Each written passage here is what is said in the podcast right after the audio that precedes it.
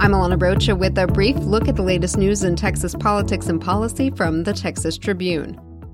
The Trump administration's trade deal with Mexico, and so far only Mexico, could deal a blow to Texas businesses that do more than $40 billion in trade with Canada each year.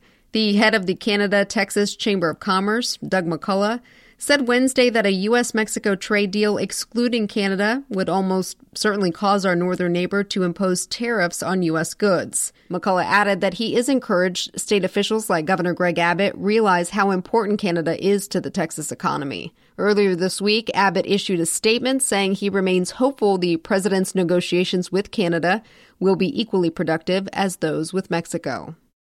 The civil rights and minority groups that have long challenged the validity of Texas's electoral maps, well, they want the state to again be subject to federal approval for any changes to its elections. In a court filing Wednesday, plaintiffs made their intentions clear, saying they plan to continue to push for federal oversight given previous redistricting maps that federal judges ruled discriminatory.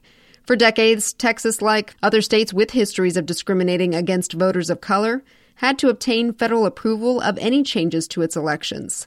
That ended in 2013 when the U.S. Supreme Court lifted that requirement.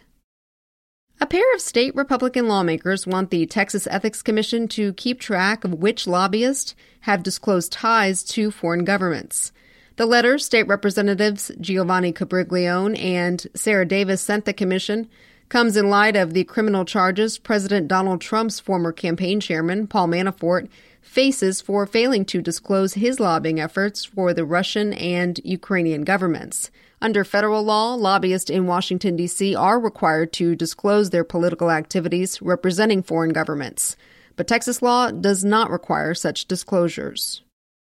Ted Cruz's reelection campaign for U.S. Senate did not plan to make much of an investment in yard signs. Cruz's chief strategist doesn't see them as an efficient use of campaign dollars. But when black and white signs started blanketing neighborhoods promoting Democratic challenger Beto O'Rourke, well, Cruz supporters demanded he supply them to boost his bid. To date, the Cruz camp has distributed 10,000 signs and say another 25,000 are on order. Today on TexasTribune.org, a look at how Trump is reshaping the federal judiciary, particularly how his two Texas appointees to the Fifth Circuit are moving the influential appeals court even further to the right. I'm Alana Rocha with the Texas Tribune. You've been briefed. The brief is sponsored by Celltex. Discover how Celltex stem cell technology can improve your quality of life. Simply register for a free seminar at celltexbank.com.